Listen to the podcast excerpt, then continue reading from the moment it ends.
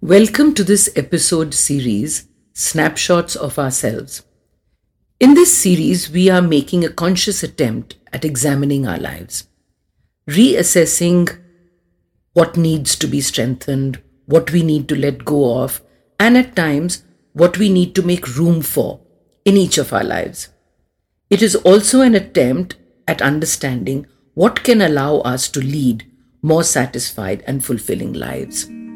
So let's begin. Join spiritual psychologist and India's number one biofeedback practitioner, Ritu Malhotra, as she guides you through the paths of self-discovery and personal transformation so that you can live in alignment with your values and purpose. This podcast is brought to you by Ajna Center for Learning. To know more about Ajna and connecting with the host, check out the links given in show notes. You are listening to The Cellular Alchemist podcast, and here's your host, Ritu Malhotra.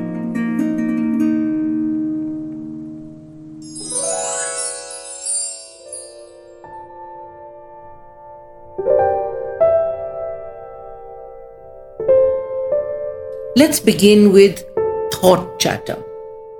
What were you thinking about one second ago? Maybe a thought occurred. Then you added an image and then a feeling, and on and on and on we go. We all do this automatically throughout the day. We spend a lot of time listening to ourselves talk inside our heads. Every time you read or decide or imagine something, there's an inner voice.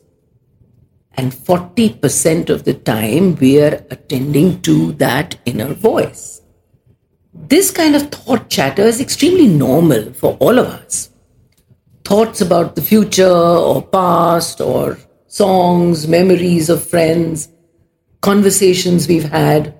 But when inner talking gets stuck and starts spinning in a loop, then I call it chatter. You know, our heads are noisy places, and it's not always a bad thing. When it's daydreaming, scientists actually see it as a sign of intelligence.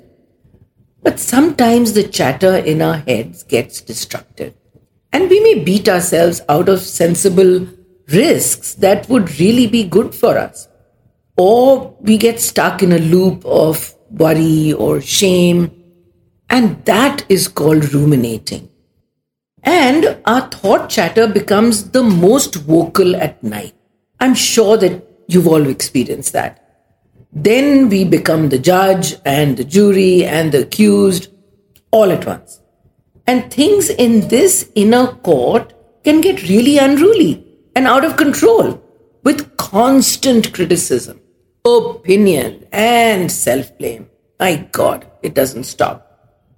The important thing to remember is that chatter originates in our conditioning, in our conditioned mind, which is really like a child. It wants what it wants and it wants it now. When you ignore it, it pulls on you, lashes out at times, all because it wants attention. It goes on and on with its endless chatter about how crappy life is, how awful the country is, or how dare so-and-so do this or that, et cetera to us. So the first stage towards change is to become aware and to identify it.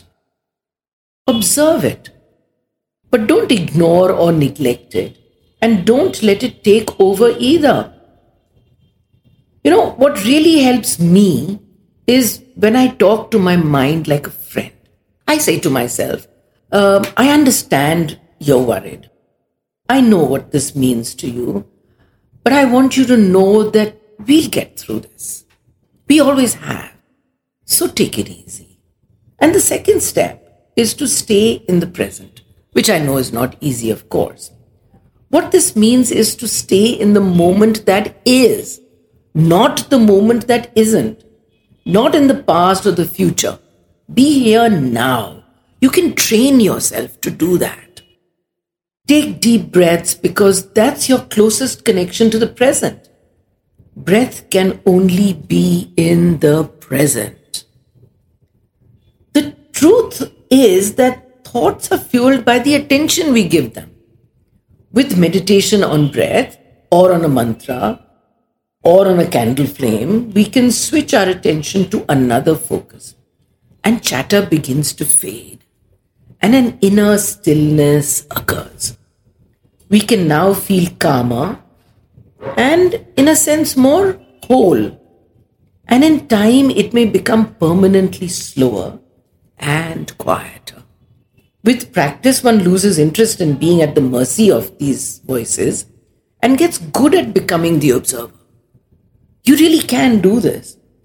You know, distancing yourself and having a detached perspective eventually frees us from being the doer, and we can learn to get our power back with conscious effort, of course. The trick is to commit to a practice of this awareness, to remind oneself of the ability to stay centered more and more of the time, until that becomes the norm. So, until next time, stay happy and share a little of it too. What else is there?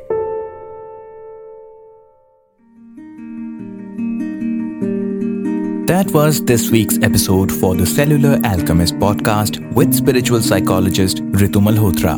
Don't forget to follow the podcast and join us next week for yet another episode. Thank you for listening.